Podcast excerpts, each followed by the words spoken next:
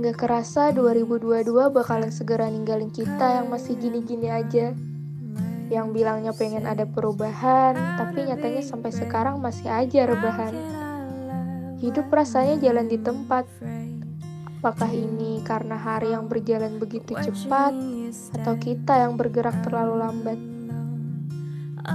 Atas 2022 yang akan segera berakhir, apakah sudah banyak tawa yang terukir? Apa jangan-jangan selalu berakhir dengan tangis yang getir? Oh ya, gimana kabar resolusi? Apakah sudah ada yang terrealisasi?